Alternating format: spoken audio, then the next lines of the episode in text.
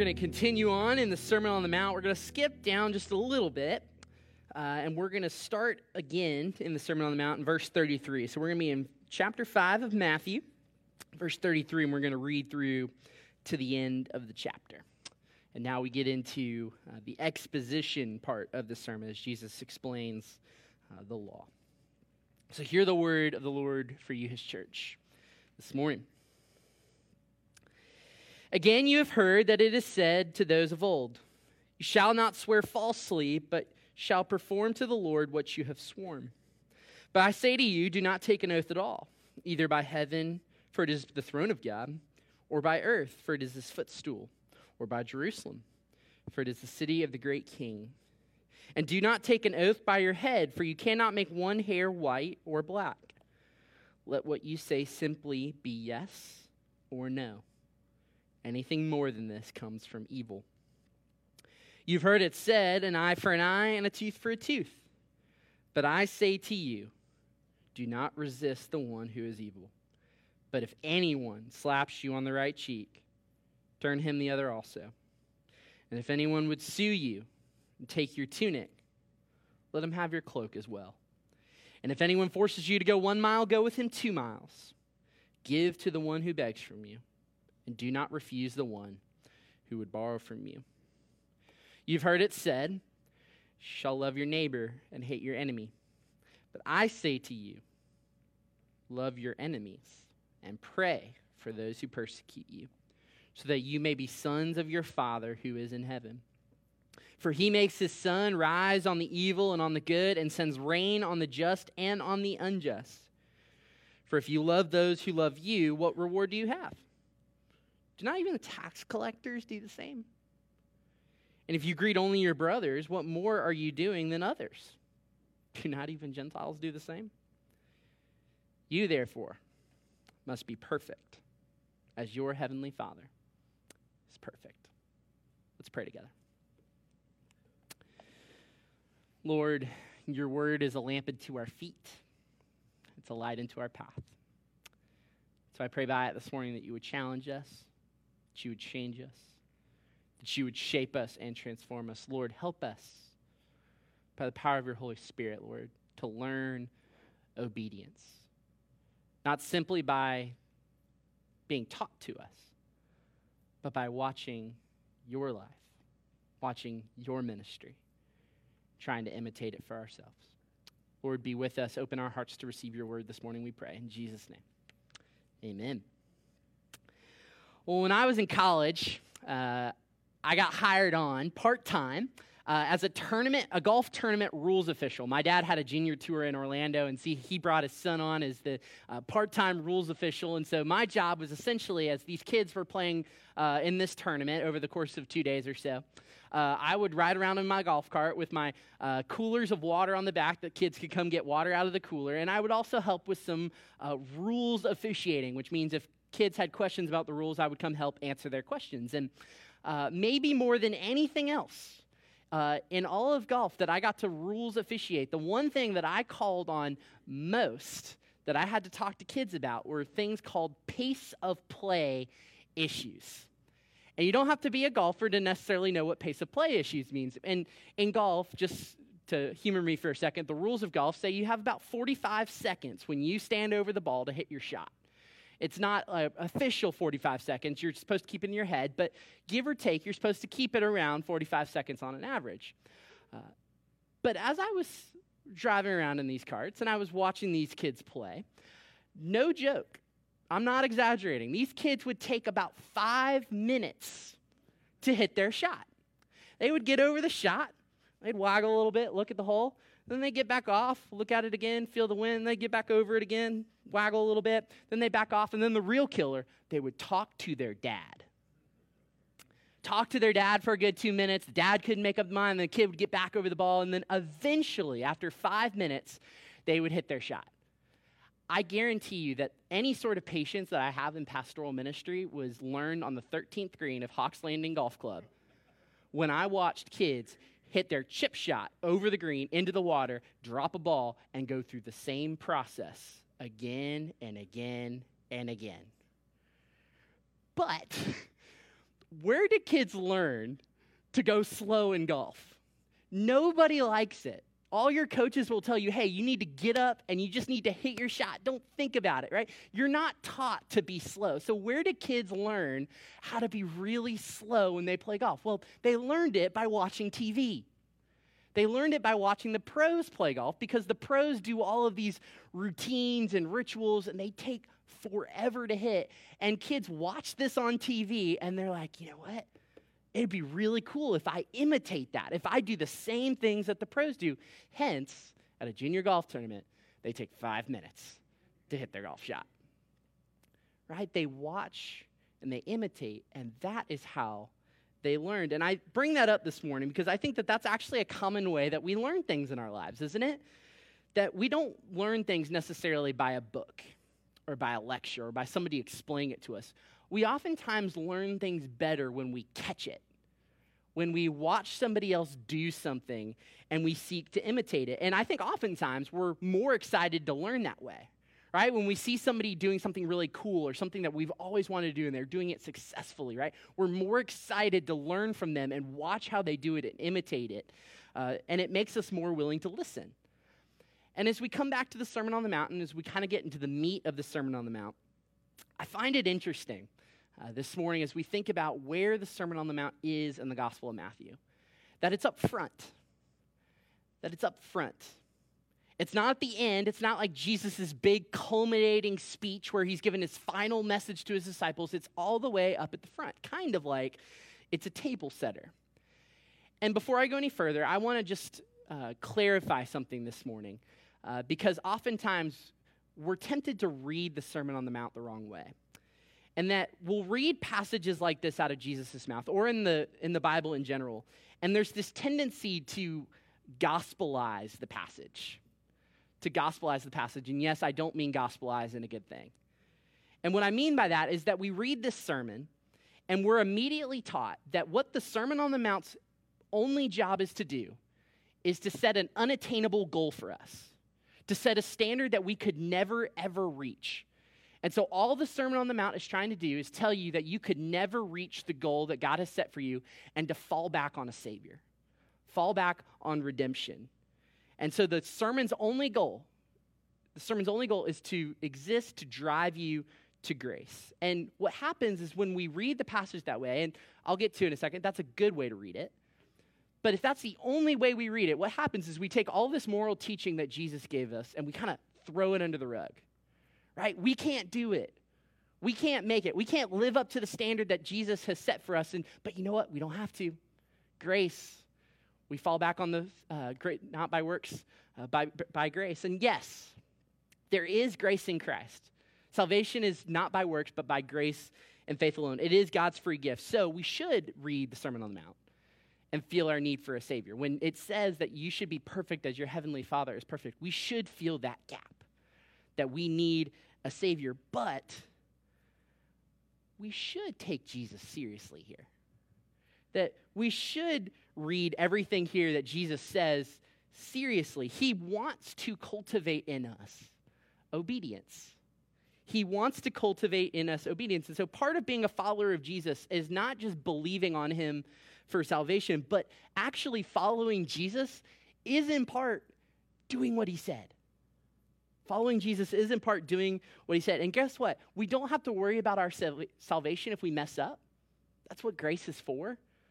But if we're just people who are like, you know what, what Jesus said, we don't have to worry about it, we just have grace, right? That's a sanctification issue. It's an issue with our heart. See, God wants us as his people to grow and live according to his commandments. That's why Jesus says, go and do likewise. And so, the Sermon on the Mount doesn't need to be read also as a list of moral rules and laws, but what Jesus is doing, and I kind of want to bring it all together this morning, what Jesus is doing is that he's table setting right? He's whetting the appetite, so to speak. See, you read the Sermon of the Mount up front in Matthew, and then what happens is you read the rest of the gospel. You read the rest of what Jesus did. And what you see is that the Sermon on the Mount is Jesus preaching, and then the rest of the gospel is Jesus practicing what he preached.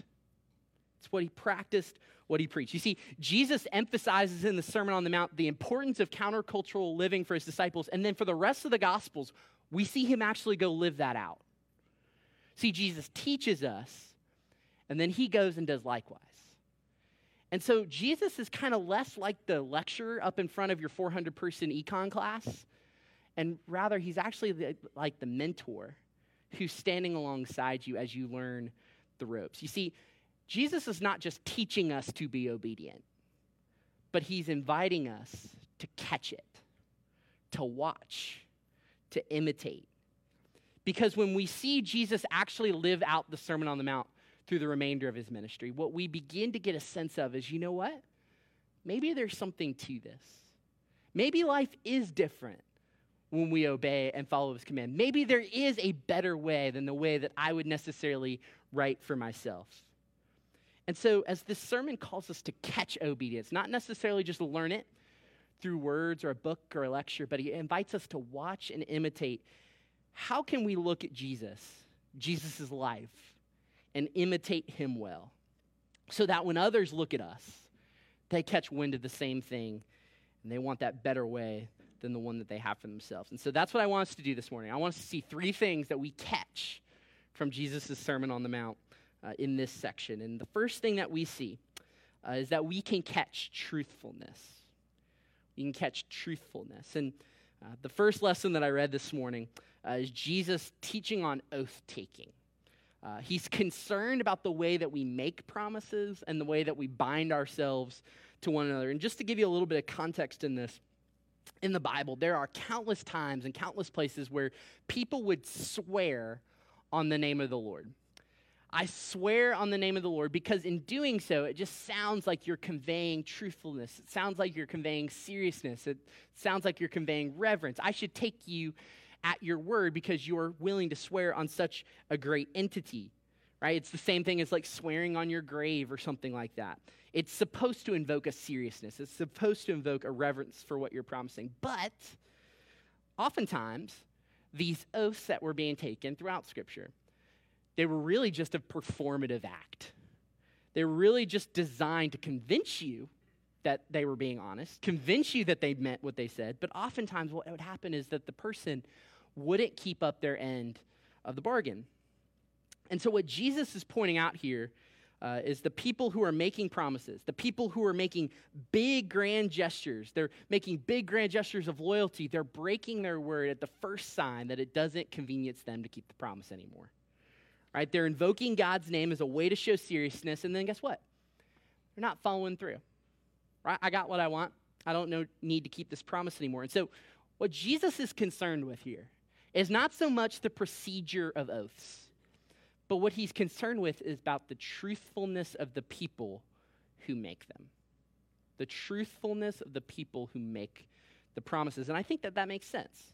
Right? If you were to name a characteristic of somebody who you would want to be in relationship with, whether that's a romantic relationship or whether that's a friendship relationship, I guarantee you in everybody's top 5 in this room, right? Trustworthiness would probably be right up there right? Someone who tells you something and then means what they says and they go and do it, right? Someone who means what they say. See, trust and trustworthiness, when we start talking about those ideas, those aren't built on really performative promises, on acts of saying, you know what, take me seriously. That's not where we build trust and trustworthiness. But actually, where we build it is on follow through right? I make a promise and then I do what I say. I mean what I meant. And what happens when we look at the Gospels is we see that Jesus did this time and time again. I want you to go through sometime, and I just want you to underline in your Bible anytime you see Jesus say, I will, I will do this, or he speaks authoritatively as the Savior, right? On the night that Jesus was betrayed, and he's talking to his disciples, he says, And I will ask the Father, and he will give you a helper. Jesus does this a couple more times. Come to me, all who are weary, and I will give you rest. Right? That's a promise. Follow me, and I will make you fishers of men. Jesus promises to equip you. right? Jesus makes a couple different promises, and then he also speaks as one who has authority, right? He says this to a couple different people Go, your sins are forgiven. Right? Not that your sins may be forgiven if you do the right thing, but go, your sins are forgiven. And what do we find with every promise and statement that Jesus makes? He keeps them. Right? He doesn't make a big deal about it. But what makes it a big deal is that he followed through on what he said. And so when we get up here and we say, you know what, God's promises are sure, Jesus' promises are sure, it's not because we're waiting for Jesus to fulfill the promises, it's because he's already kept some of his promises. And so we can trust that the ones that are still outstanding, we can wait with hope and trust that he will. That's why we sing, Great is thy faithfulness, not because we're waiting for God to be faithful, but because he's already been faithful. He's already done what he says, and so we can trust that he'll do it again, right? When Jesus is on the cross and he's hanging there and he says, It is finished right? That's not just some oath to the world that says, hey, you know what? You should follow me. It's finished, right? It has power because it's a true statement, because Jesus has kept his word. It is finished. You see, as disciples who live in a world full of misinformation, more and more where you pull out your phone and you can't necessarily trust what you're looking at, more and more where you're talking to people and you're trying to read their facial expressions and read their body language, just what they're actually meaning. Do they actually sound genuine? Are they actually authentic with you? Right? Isn't it powerful when we watch Jesus in this simple way and we catch his truthfulness? That when we say yes, we actually mean yes. When we say no, we actually mean no right? That people can lean on us when we say they can and they can trust us, right? That's why the church is under such cultural scrutiny nowadays, is because people look at the church and we say one thing and what happens? We go do the other, right? We're hypocrites. We do one thing and we say another. And so, what Jesus is inviting us to do is he's inviting us to watch. Watch how Jesus lived his life. His yes meant yes, and his no meant no. And as Jesus kept his promises, all the way up to his promise of redemption for us, would we be people who watch that and go, you know what? We want to be the same. We want our words to carry power, be, not because we make grandiose gestures to convince people of our honesty, but because we mean what we say. Would we be people who mean what we say? So the first thing we do is we catch truthfulness, but the second thing we catch is grace. And so Jesus continues on in the Sermon on the Mount, uh, and he says, You've heard it said, an eye for an eye and a tooth for a tooth. But Jesus comes in and he says, No. If someone does something to you, do not act in retaliation. And rather, very famously, he gives the example you know, if somebody slaps you on the cheek, we'll go ahead and give them the other cheek to slap as well. Right? And I haven't been doing this too terribly long in pastoral ministry, but this is one of those passages that I just know is really, really hard for believers to read and to take to heart. Right? Because when we read this passage, if something wrong happens to you, don't retaliate. Turn the other cheek. Right? Something inside us fires, fires for justice. Right? Something inside us wants to right a wrong, right? As we talked about earlier this summer in Ecclesiastes, right? We only want things to be fair, right? That's something we as humans want. And so when something's not fair, particularly us as the victim, what do we want to do? Right? We want to make it right. We want to retaliate. And why? Because we want justice. Right? We want to make sure that we don't get walked over again. Right? If somebody takes advantage of us, we want to make sure that people learn our their lesson and they don't do it again, right? And if you go soft on somebody, right, if you don't retaliate and you go soft and you don't respond to them doing something to you, what's going to happen? Right? You're only opening the door for them to do it again. Right? So we want to react. Right? We want to we want justice.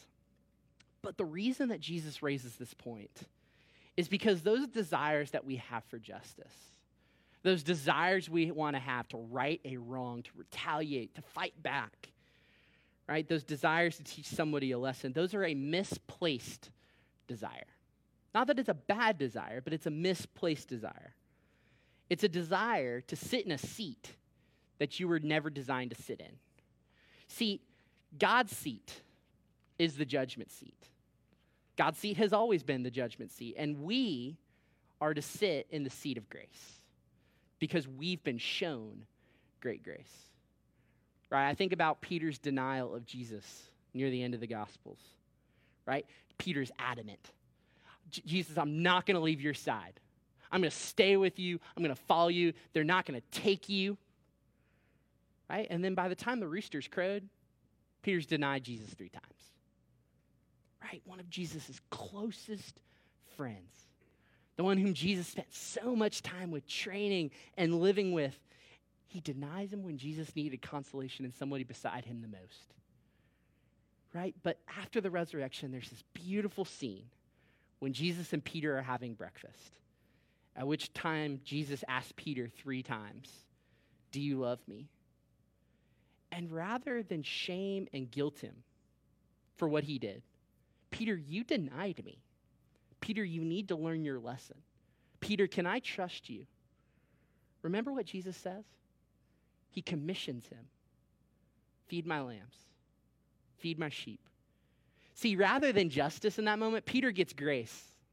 Rather than retaliation, Peter gets embraced. And this is an idea that's really entrenched in the Psalms when you read through the Psalms because so many of the Psalms speak of anger and desperation and frustration over the enemies that are coming in, they're creeping in, they're attacking, right? They're oppressing, they're persecuting. But each time the psalmist, whether it's David or whether it's somebody else, he doesn't retaliate, but what does he do? He prays, right? He prays to the Lord and he invites God to exact his vengeance, to exact his justice.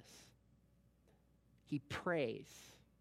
See, Jesus, rather than exacting justice on Peter, which was his right, which he could have done, right? What does Jesus choose to do? He chooses to reconcile him. See, Jesus' heart is less than making a wrong right, fixing the wrong that had been done but it's developing a relationship. And when we catch Jesus' grace, when we watch him throughout the Gospels live in this kind of grace, what we realize is not that justice is bad, but we aren't the ones to make sure God's holiness is protected. God is holy and he can protect himself. God is sovereign over all of creation. God doesn't need protecting from people like us. Rather, Jesus calls us, God calls us to be instruments of grace. He calls us to love as we have been loved, to show grace where we've been shown grace. See, in a world where politics, when you turn on this, the screen, it just seems like a revenge game on both sides of the aisle. Right? In a world where we see marriages fall apart every day because of selfishness and retaliation are the norm. Oh, you're going to do this to me? Well, I'll do this back to you. Oh, you're going to treat me this way? Well, I'll treat you this back to you. In big and small ways, right? What's the way forward in that? It's grace, right? Trusting and knowing that, you know what? Vengeance belongs to the Lord, and He has promised that He will have it. And He calls you instead to be an instrument of grace, as Jesus was. And so let's follow Jesus and catch some of His grace along the way. But finally, what we see is that we can catch love. We can catch true love. And we're called to love our enemies and pray for those who persecute us. And going back to the last point, it's hard in the human heart. Sometimes we would think it's impossible in the human heart to love someone who actively seeks to undermine us, to cause us trouble, and, you know, just quite frankly don't like us. Right? That's hard. I think it's honest that we admit that to ourselves. And yet, what we just talked about earlier, right? God's heart is for reconciliation in all things. All of creation, God's heart is for reconciliation. And so the key to obedience, the key to obedience is when, when you're catching what Jesus did throughout his entire life and on the way to the cross, what is he doing in everything he does, whether word or speech or actions? What's he doing? He's reconciling people to the Father. He's reconciling people to himself, right? Just a couple quotes of what Jesus said Come to me, and I will give you rest. Take heart, my son, and go. Your sins are forgiven. To the thief on the cross, today you will be with me in paradise. Jesus speaking uh, to the Pharisees I came not to call the righteous, but who did I come to call? I came to call sinners. Speaking to the Phoenician women, according to your faith, let it be done to you. And then speaking to the woman with the discharge, go, your faith has made you well. And maybe more than anywhere else, when Jesus is hanging on the cross, he has been crucified by the people who have declared an innocent man guilty. What does Jesus say? Father, forgive them, for they know not what they do. See, the key to obedience, if we're going to catch what Jesus was doing, if you want to sum it all up, it was reconciliation. When you watch Jesus, everything he did was an invitation to relationship. Everything that Jesus did was saying, Come to me, come and be with me, come and taste and see of the goodness of God. Don't be left behind, right? And as his followers, when we get wrapped up in that kind of love, when we know that kind of love, not just in our heads, but in our hearts, right, then that's the way we go and live life for others. See, I think the temptation today, and we talked a little bit about this last week, the temptation is to quote Jesus as a truth teller. What Jesus did in his life was go around and point out all the sin of the Pharisees and all the sins of the people, right? And he shined a light on evil. And true enough, Jesus did that time and time again. But every time he did it, if you read the passage, there was what? There was usually an invitation, right? You aren't too far gone to be outside of grace. You see, when we're truly obedient, when we're truly an obedient people, what that obedience is going to look like is reconciling love. Right? That's why we come to this table, too. Right? You think about this table. What happens at this table is Jesus invites 12 people who one's going to betray him, one's going to deny him, and the rest are going to scatter. Right? Jesus invites them to the table, and he already knows what's about to happen. And what does he do? He invites them to relationship. He invites them to a meal that is going to shadow the true communion that we will have with the Father. You see, the key to obedience is reconciling love. That's what Jesus came for, and that's what he wants us as his church to catch. Not the hard theology, not the rights and wrongs and the moral principles that we have to follow. No, he wants us to catch a whiff of the reconciling love that he has for his church. Because when we catch a glimpse of that, nothing else can be the same, and maybe nowhere else than when we come to the table and we see it played out in front of us body broken and blood shed for us. And so I pray this morning that we would be obedient to God, that we would catch a whiff of that reconciling love, that we would catch winds of truthfulness, of grace, and of love. And would we be faithful to live that out? Let me pray for us. Lord, your life was a life of reconciliation. You came, you died, and you rose again to bring us back to yourself.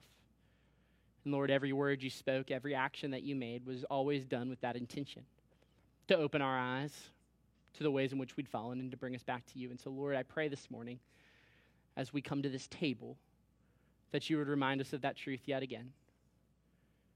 That you came to reconcile us, that you came to make us whole, that you came to bring us home. So, Lord, would you be with us and would you encourage us? Would we come to this table in faith? Lord, would you bless uh, this bread and this cup?